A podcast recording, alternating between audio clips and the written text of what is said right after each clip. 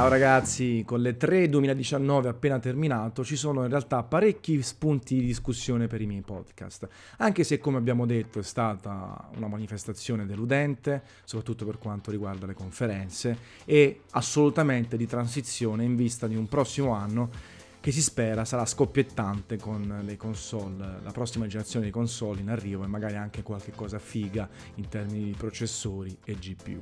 Ecco, detto questo, trovate chiaramente la mia discussione con Sabau, il gameplay caffè show e tutto quello che volete. Adesso vorrei concentrarmi sugli abbonamenti, eh sì, l'annuncio di Uplay Plus e poi l'arrivo futuro di Stadia Pro e di Apple Arcade e PlayStation Plus e PlayStation Now Ultimate Game Pass Ultimate di Microsoft con Xbox e tanto altro. Ecco, un casino clamoroso. Questi abbonamenti, quindi, la domanda è, sono utili? Oppure saranno una sorta di rovina per il mercato dei videogiochi? Allora, in linea teorica ci siamo, l'abbonamento è fantastico, no? Si prende sempre l'ennesima volta l'esempio di Netflix, 9,99, 13,99 si accede a un calendario molto eh, un catalogo molto corposo di serie tv e film, non sempre di primissimo pelo, soprattutto nel secondo caso, però molto corposo. Quindi ci si dimentica di tutto, ci si mette sul divano e veramente i contenuti sono infiniti, non bisogna desiderare altro o quasi. Per quanto riguarda i videogiochi, il problema è ancora più pressante rispetto alle tv perché anche sul lato televisivo ovviamente c'è Amazon Prime e poi c'è Sky e così via, quindi comunque non si riesce a avere tutto al costo di un unico abbonamento. Sui videogiochi ancora peggio, perché abbiamo i produttori di console con le loro esclusive e poi i distributori di videogiochi e sviluppatori e quindi oggi, in linea teorica, se volessimo fare tutti gli abbonamenti disponibili sul mercato, si va tranquillamente sui 50-60 dollari al mese Mettiamoci poi le bollette della luce, la linea telefonica fissa con la fibra o quello che è e mobile con l'operatore telefonico e poi il satellitare, il digitale terrestre, appunto il Netflix, la musica, Spotify, Apple Music e compagnia, c'è il rischio di spendere 100-150 euro al mese in abbonamenti. Avere finalmente accesso a quasi tutto lo scibile di questi medium ma non avere il tempo. Dall'altro punto di vista però rosicare, perché dici, cacchio, vorrei avere quello, vorrei avere quell'altro, ma sta di qua, sta di là, devo fare tutto. E c'è poi il rischio di dire, sai che c'è, andate tutti quanti a quel paese, continuo a comprarmi il gioco singolo, il film singolo, ascoltarmi la traccia musicale. Questo è il rischio maggiore. E non è soltanto un rischio per noi, viceversa, tutti questi abbonamenti potrebbero mettere in seria difficoltà il classico costo del videogioco a 70 euro. Chiaro, non sto parlando di Red Dead Redemption 2, 3, 4, GTA, di The Last of Us, quelli sono eh, i vertici di questa catena, di questa montagna qualitativa dei videogiochi. Quelli venderanno sempre in tutte le forme. Ma tutta la via di mezzo, anche giochi AAA ma non di primissimo pelo, potrebbero avere una botta d'arresto abbastanza importante. E infatti ci sono alcune dichiarazioni di sviluppatori di videogiochi che temono, sono terrorizzati da questa cosa, da tutti questi abbonamenti. E quindi staremo a vedere, probabilmente potrebbe essere una sorta di onda. Tutti quanti abbracciano il modello abbonamento, poi si rendono conto alcuni che non funziona rimettono in pista altre formule ibride.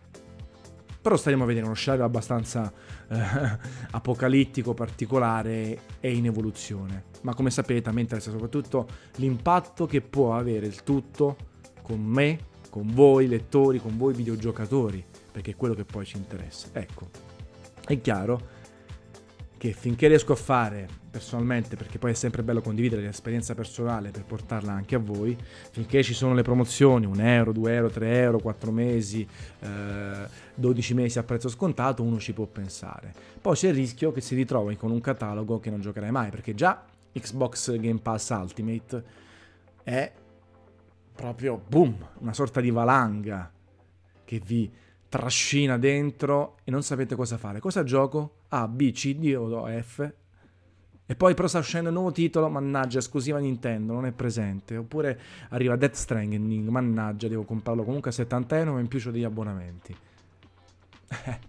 Bel casino. È chiaro che avere scelta è sempre positivo, perché non ci dimentichiamo che avere più possibilità, quindi abbonamento, streaming e download con acquisto singolo, è sempre meglio di avere un'unica soluzione.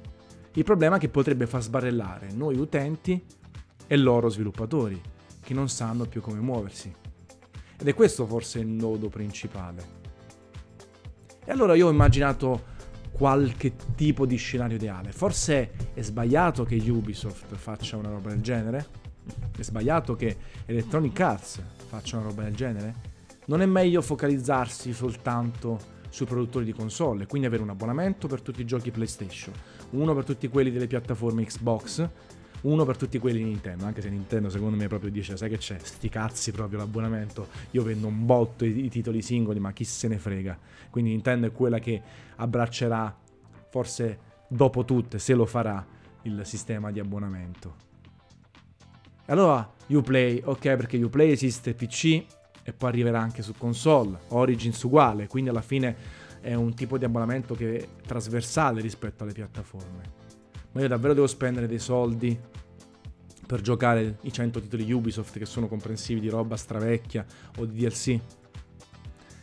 Eh, ma voi mi risponderete sì, però visto ci sta anche su Stadia, quindi magari tu fai l'abbonamento gratis di Stadia 1080p però, non 4K, e vi fai l'abbonamento Uplay e quindi giochi in streaming i giochi Ubisoft.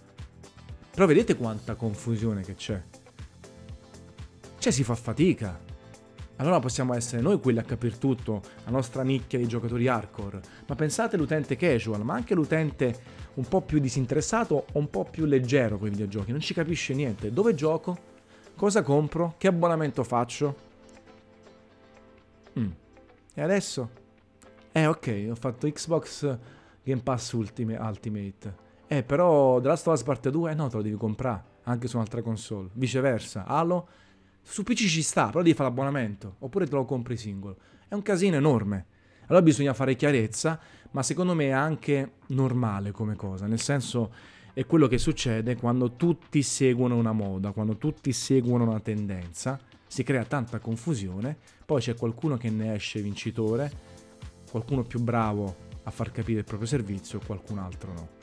L'importante è che questo non vada a inficiare sullo sviluppo di videogiochi, che non diventi tutto diffuso e quindi videogioco che esce a pezzi perché tanto si fa l'abbonamento e quindi forse è meglio non uscire tutto subito perché così uno si fa l'abbonamento per più mesi. E quello è il casino. E per fortuna dico io, per fortuna, tutti i modelli attuali vanno a seguire quello Netflix, ovvero la possibilità di disdire in qualsiasi momento senza penali. Immaginate tutti gli abbonamenti sulla falsariga di Sky. Cioè sarebbe da prendere con le fucilate perché Sky e chi per lei ancora ha questo sistema antiquato, tristissimo, che per desdire bisogna fare raccomandate, moduli, fax, eh, ci vogliono 30 giorni, 60 giorni e poi i costi di disattivazione, che è il rebranding, la rinomina delle penali. Dai, ci provano un po' con Now, chiaro, ma con qualità più bassa, con altre problematiche legate a tutto. Invece quando, quanto sarebbe bello, tutto molto dinamico, ecco. Allora abbiamo scelta, cosa positiva.